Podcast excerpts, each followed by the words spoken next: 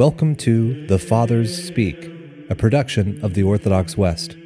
Each day, Father John Fenton reads a selection fitted to the Western liturgical calendar from one of the Fathers of the Church.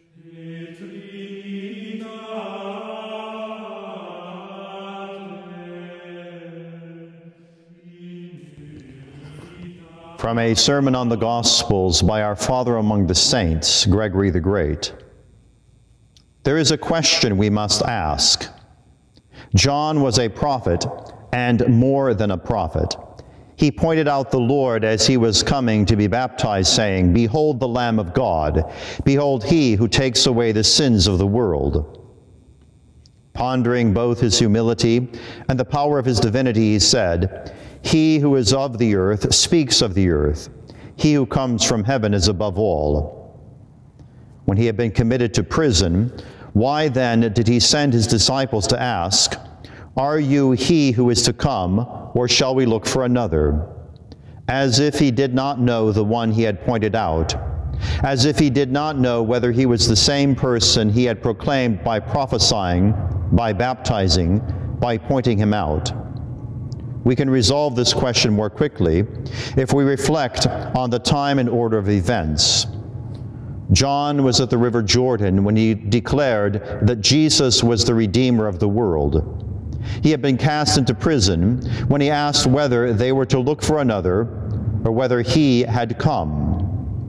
He did not ask because he doubted that Jesus was the Redeemer of the world, but to know if he who had come into the world in person would also go down in person to the courts of Hades.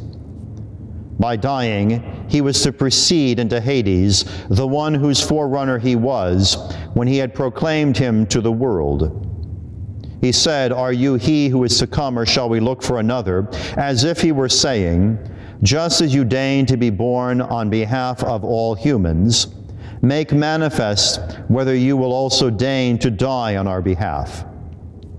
Then I, who was your forerunner of your birth, may also become the forerunner of your death, and may proclaim you in Hades as the one who is to come, as I have already proclaimed to the world that you have come.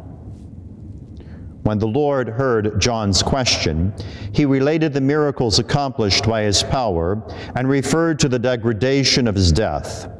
The blind see, the lame walk, the lepers are cleansed, the deaf hear, the dead are raised up, and the poor have the gospel preached to them. And blessed is he who takes no offense because of me. No one who had seen so many signs and such power could have taken offense. He could only have marveled. The unbelievers took serious offense at him when, after so many miracles, they saw him dying.